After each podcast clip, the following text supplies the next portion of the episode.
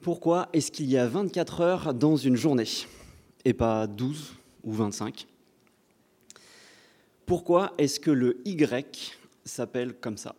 Qu'est-ce qu'il a de grec, ce I? Une autre question encore plus chère à mon cœur.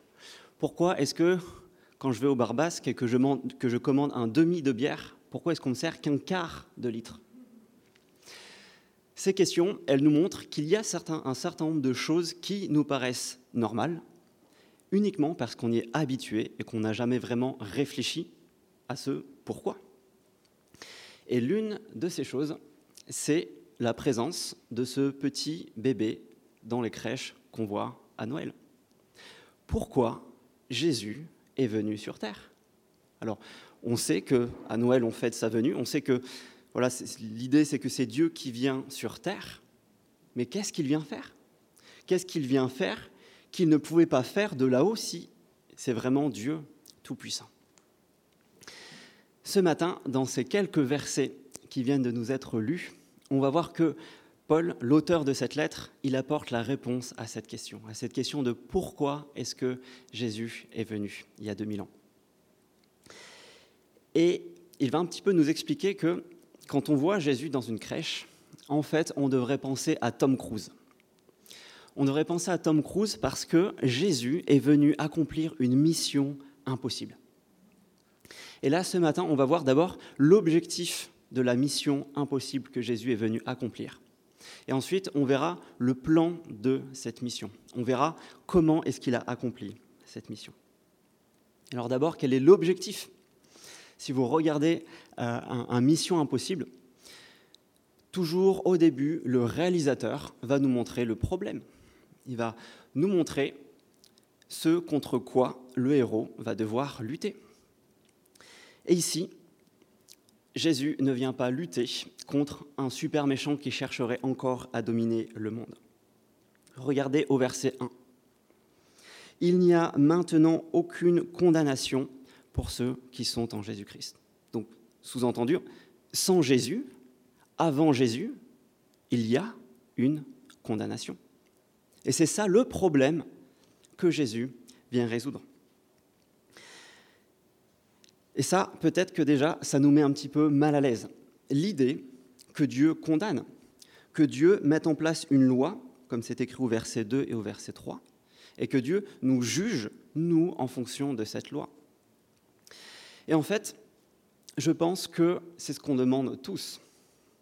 On passe nos vies à demander à ce que le mal soit condamné, à ce que justice soit faite. On le voit euh, dans le mouvement, par exemple, Black Lives Matter aux États-Unis en ce moment. On demande à ce que les violences faites contre les minorités soient condamnées. On demande aussi à ce que les, les agressions sexuelles soient condamnées d'une manière ou d'une autre. On l'a vu avec MeToo, avec Balance ton port. Et maintenant, on ne cherche plus seulement à condamner des individus, mais aussi des États ou des entreprises. On, a plusieurs euh, procès qui sont en cours pour poursuivre la responsabilité d'États ou d'entreprises dans la situation écologique ou climatique actuelle. On demande que justice soit faite. Et ce n'est pas uniquement pour empêcher les récidives. Si on avait juste voulu empêcher les récidives, on n'aurait pas poursuivi les criminels nazis aussi longtemps après la guerre. Euh, Maurice Papon a été condamné en 1998 pour sa responsabilité dans la déportation de juifs presque 60 ans auparavant. Ce gars-là, il risquait pas de recommencer. Mais on considérait que le mal qu'il avait commis méritait une punition. Et ça, c'est vrai pas juste dans dans, ces grands crimes, c'est vrai aussi dans nos quotidiens. On, veut que quand un mal nous est fait, ce mal soit condamné. C'est pour ça qu'on est prêt à, passer des, des, heures au standard de notre opérateur téléphonique pour récupérer ces quelques euros qui nous ont été facturés en trop. C'est pour ça qu'on recherche avec tant d'ardeur celui qui garé sur notre place de parking. Donc, nous demandons tous la justice. Ce texte nous apprend qu'il y a bien une loi qui s'applique à tous de la même manière et que c'est Dieu qui condamne, qui juge par rapport à cette loi. Et donc, a priori, c'est plutôt une bonne nouvelle, c'est ce qu'on lui demande. Mais le problème, là où ça devient choquant réellement pour nous, c'est dans la suite. Regardez au verset 2. Paul appelle cette loi la loi du péché et de la mort. Il est en train de dire qu'en fait, la, condamnation, la peine pour la désobéissance à cette loi, c'est quoi? C'est la mort. Et ensuite, au verset 3, il explique que ce qui était impossible à la loi, parce que la nature humaine la rendait impuissante. Il est en train de dire que la, la, fonction de la loi, qui avait été donnée par Dieu pour qu'on puisse être juste devant lui, pour qu'on puisse être accepté par lui, en fait, ça n'a pas marché. Et pourquoi? Parce que la nature humaine la rendait impuissante. Paul est en train de dire qu'en fait, tout être humain, vous, moi, depuis le premier être humain jusqu'au dernier, on est tous incapables par nature même d'obéir à cette loi. Et donc là, en deux versets, Paul vient de nous annoncer qu'en fait, on est tous condamnés à mort vis-à-vis -vis de cette loi. Et ça, c'est réellement choquant. Parce que nous, intuitivement, on se dit, mais euh, je ne suis pas quelqu'un de, de, si mauvais que ça. Peut-être que j'ai fait quelques petits trucs, mais globalement, j'essaie d'aimer les autres. J'achète euh, équitable. J'ai violé personne, j'ai agressé personne, j'essaie d'être respectueux. Donc Dieu, clairement, si elle existe, il n'aura pas grand-chose à me reprocher. Et en tout cas, ça ne me ferait pas mériter la mort. Et c'est là qu'il faut bien comprendre ce que Paul entend par le terme de loi. Il ne fait pas juste référence à un vague concept qu'il faudrait être plutôt sympa avec les autres. Il est en train de faire référence à un ensemble de règles que Dieu avait données à son peuple, à Israël, à l'époque de l'Ancien Testament. Et ces règles sont résumées dans les dix commandements que vous connaissez peut-être. Et en fait, il suffit de lire ces dix commandements pour se rendre compte qu'on est effectivement tous incapables de les respecter. On, s'en sort peut-être à peu près avec tu ne tueras point, mais regardons le dixième commandement. Tu ne convoiteras pas. Qui est capable de ne pas désirer quelque chose qui ne lui appartient pas? Qui n'a jamais désiré un autre homme, une autre femme, un autre travail, une autre maison, une autre voiture? Qui ne lui appartenait pas.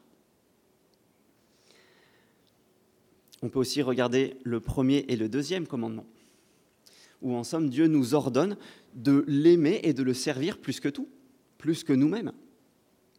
Et qui ici est capable de faire tous ses choix de vie en fonction de ce que Dieu veut et pas en fonction de ce dont on a envie? Donc nous sommes tous coupables par rapport à la loi que Dieu a donnée.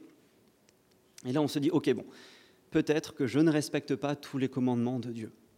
Mais quand même, ça ne peut pas me faire mériter la mort, le fait de ne pas aimer parfaitement Dieu.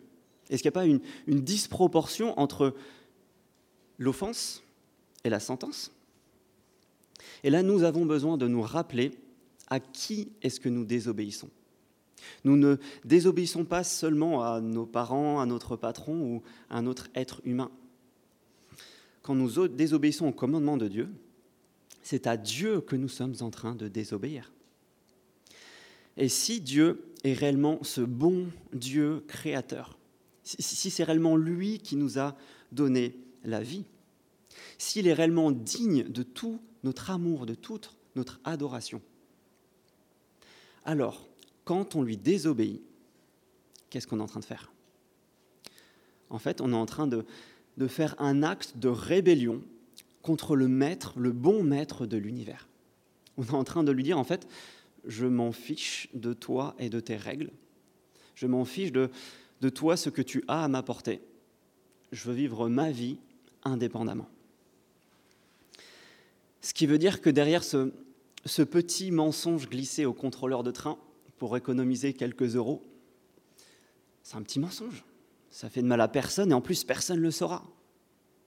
Mais en fait, derrière cet acte qui nous paraît presque innocent, En fait, on est en train de se rebeller contre le Dieu de l'univers. On est en train de lui dire qu'on préfère ces quelques euros sur notre compte en banque plutôt que lui. Et face à ça, que fait Dieu? Quelle est la, juste punition, la juste sentence? Ce Dieu juste, eh ben, on se retrouve séparé de lui, parce qu'il ne peut pas tolérer en lui, avec lui, l'injustice. Et en fait, en, quelque sorte, il nous donne ce qu'on a demandé. On, a voulu vivre sans lui, alors on se retrouve à vivre sans lui, à vivre séparé de lui. Et en fait, être séparé de Dieu, ça revient très exactement à être mort, dans le sens le plus profond du terme. Ça aboutit à la mort physique, parce que Dieu est l'auteur de toute vie et de tout ce qui est bon, de tout ce qui est bien, et à la mort spirituelle.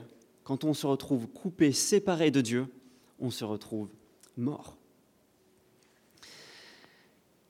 Et là, tu te dis peut-être que c'est un petit peu l'arnaque pour un dernier message sur le thème de Noël, le fait que je viens, de passer dix minutes expliquer qu'en fait on est tous condamnés à mort devant Dieu. Mais en fait c'est super important de comprendre ça parce que c'est ça le problème que Jésus est venu régler en venant à Noël il y a 2000 ans. S'il n'y avait pas ça, il n'y aurait sans doute pas eu besoin que Jésus vienne. C'était ça l'objectif de la venue de Jésus. Nous libérer, comme il le dit au verset 3, de cette loi du péché et de la mort. Maintenant, comment est-ce qu'il fait? Pourquoi est-ce qu'il a besoin de venir sur terre pour nous offrir cette libération? Regardons le verset 3. Dieu l'a fait, donc Dieu nous a offert cette libération. Comment? Il y a deux actions. Il a condamné le péché dans la nature humaine. Et, comment cela? En envoyant son propre Fils dans une nature semblable à celle de l'homme pécheur. Je vais commencer par, euh, euh, par regarder cette deuxième partie. En envoyant son Fils dans une nature semblable à celle de l'homme pécheur. C'est Noël. Ça y est, on y est. C'est Jésus, c'est Dieu pardon, qui envoie Jésus, son Fils, sur terre. Et il ne l'envoie pas juste en visite sur terre. Il ne l'envoie pas juste dans une apparence d'un être humain. Il l'envoie dans une nature semblable à celle de l'homme pécheur. Jésus prend une nature humaine il, vient vivre toutes les tentations auxquelles nous, on est soumis, auxquelles nous, on a cédé, sauf que lui, il est Dieu. Lui, il est arrivé à obéir parfaitement à toutes ces règles auxquelles nous, nous désobéissions. Lui, il a été 100% parfait, 100% innocent. Et ça, ça nous est raconté dans les évangiles. On voit que Jésus a été tenté par le diable lui-même il a résisté. On, peut voir dans les évangiles Jésus qui, après 40 jours sans manger, le diable vient lui suggérer d'utiliser son, son, pouvoir divin juste pour transformer quelques pierres en pain. Ça fait de mal à personne. Personne ne le saura en plus. Mais Jésus sait que s'il fait ça, ce serait utiliser sa puissance d'une manière qui n'est pas tout à fait conforme à celle de Dieu. Jésus résiste à cette tentation. Juste après, le, diable revient et lui offre sur un plateau, pas juste quelques euros, mais toutes les richesses de la terre, toute la gloire, tout le pouvoir de la terre. Je pense qu'aucun d'entre nous ici n'aurait été capable de résister à cette tentation, et pourtant, Jésus, lui, résiste. Lui, il vit la vie que nous aurions dû vivre, mais où nous avions échoué. Et là, il y a quelque chose de, très surprenant dans la manière dont Dieu vient régler ce problème de notre condamnation. On s'attendrait à ce que Dieu intervienne de l'extérieur, peut-être en, supprimant ces hommes et ces femmes désobéissants, mais Dieu ne fait pas ça. Dieu vient à l'intérieur. Et il ressemble un petit peu à Witold Pilecki. Je ne sais pas si vous connaissez cet homme. C'était un Polonais qui, pendant la Seconde Guerre mondiale, a accepté d'être volontairement déporté à Auschwitz. Pourquoi? Parce qu'il voulait, de l'intérieur, pouvoir fournir des renseignements aux alliés. Et il savait ce qui l'attendait en faisant ça. Mais pour aider ceux qui étaient et qui n'y étaient pas par choix, il a accepté d'y aller. Il a accepté de souffrir. Et c'est ce qu'a fait Jésus. Il est venu, il a été tenté comme nous. Il sait ce que c'est que d'être tenté. Il peut nous aider. Et ça, ça nous ôte de la tête toute notion d'un Dieu qui serait juste un Dieu sévère, un Dieu qui condamne, un Dieu qui punit. Si c'était juste ça, Jésus ne serait pas venu.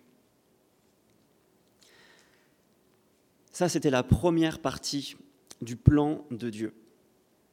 Pour réaliser cette mission impossible, il fallait qu'il vienne. La deuxième partie, c'était cette condamnation du péché dans la nature humaine. Alors, qu'est-ce que Paul entend par là? Regardez comment le, verset est construit. Dieu a condamné le péché dans la nature humaine et il a envoyé son Fils dans une nature humaine. Donc en fait, qui est condamné? Jésus. Mais Jésus, c'était celui qui était innocent, c'était le seul qui ne méritait pas d'être condamné. Donc à cause de quel péché est-il condamné?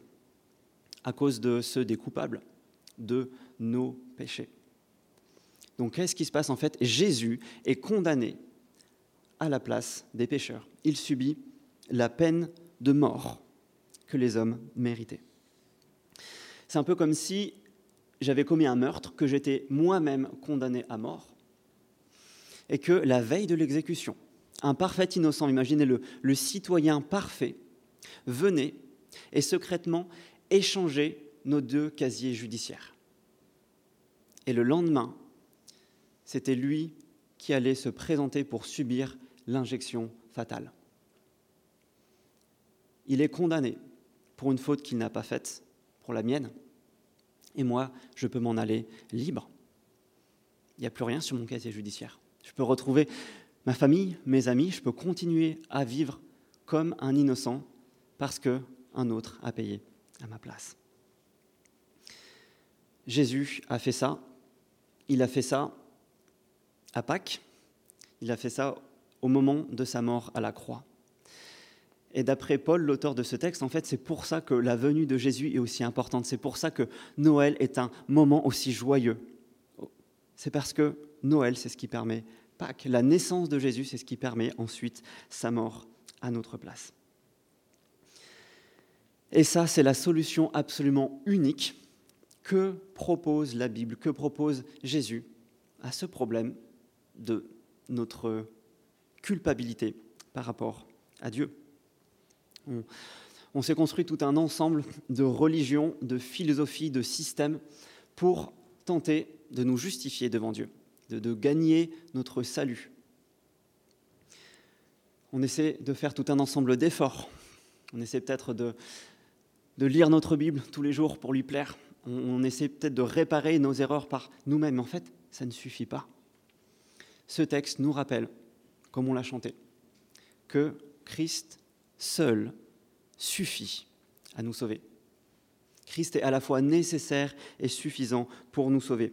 Sa condamnation du verset 3 suffit à ce qu'il ne reste plus aucune condamnation pour nous. Au verset 1. Ça nous invite donc à ne chercher le salut en nul autre. Ça nous incite à nous tourner vers Jésus pour nous ôter toute condamnation, à arrêter de, chercher de tout résoudre par nous-mêmes, y compris notre culpabilité.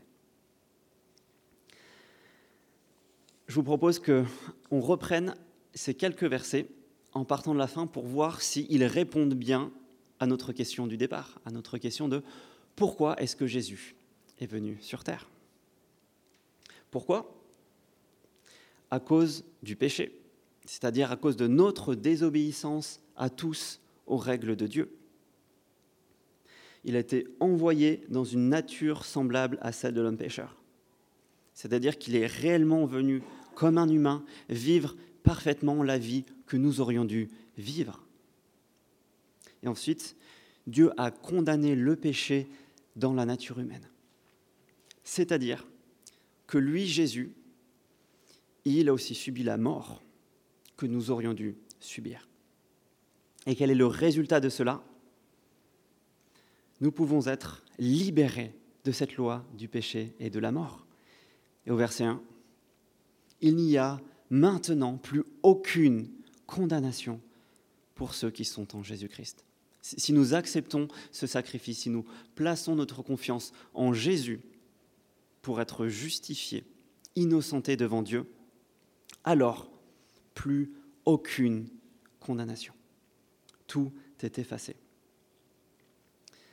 Voilà la solution que nous donne la Bible, la réponse pas seulement à cette question de pourquoi est-ce qu'il y a un petit bébé dans la crèche, mais aussi à cette grande question qu'on se pose sans doute tous à un moment ou à un autre, de comment réconcilier notre soif de justice, notre envie que le mal soit condamné, et en même temps le fait que nous commettons nous-mêmes le mal. La réponse nous a été donnée dans ces versets, et ces versets nous laissent maintenant à nous une question. Une question peut-être d'abord pour nous qui nous savons au bénéfice du sacrifice de Jésus. Si, nous sommes chrétiens, la question que ce texte nous pose, c'est est-ce que nous vivons à la lumière de la réalité de ces vérités? Est-ce que nous vivons comme s'il n'y avait vraiment plus aucune condamnation pour nous qui sommes en Jésus-Christ? Est-ce que nous vivons comme des libérés de la loi du péché et de la mort? Ou est-ce que nous avons, nous traînons encore la culpabilité vis-à-vis de certains péchés? Y a-t-il encore certains domaines de notre vie où nous essayons à tout prix de vouloir plaire à Dieu par nos efforts? Et peut-être que ce matin, tu n'es pas pleinement convaincu par l'explication que donne ce texte. Et dans ce cas-là, euh, ce que je te suggère, ce serait de réfléchir à quelle autre explication tu as à quelle autre explication tu as pour la venue, la vie et la mort de Jésus À quelle autre explication tu, as, quelle autre solution tu donnes pour ce problème du mal qu'on veut condamner, mais qui existe aussi en nous? Et compare-le, compare ces solutions à la solution que nous donne la Bible.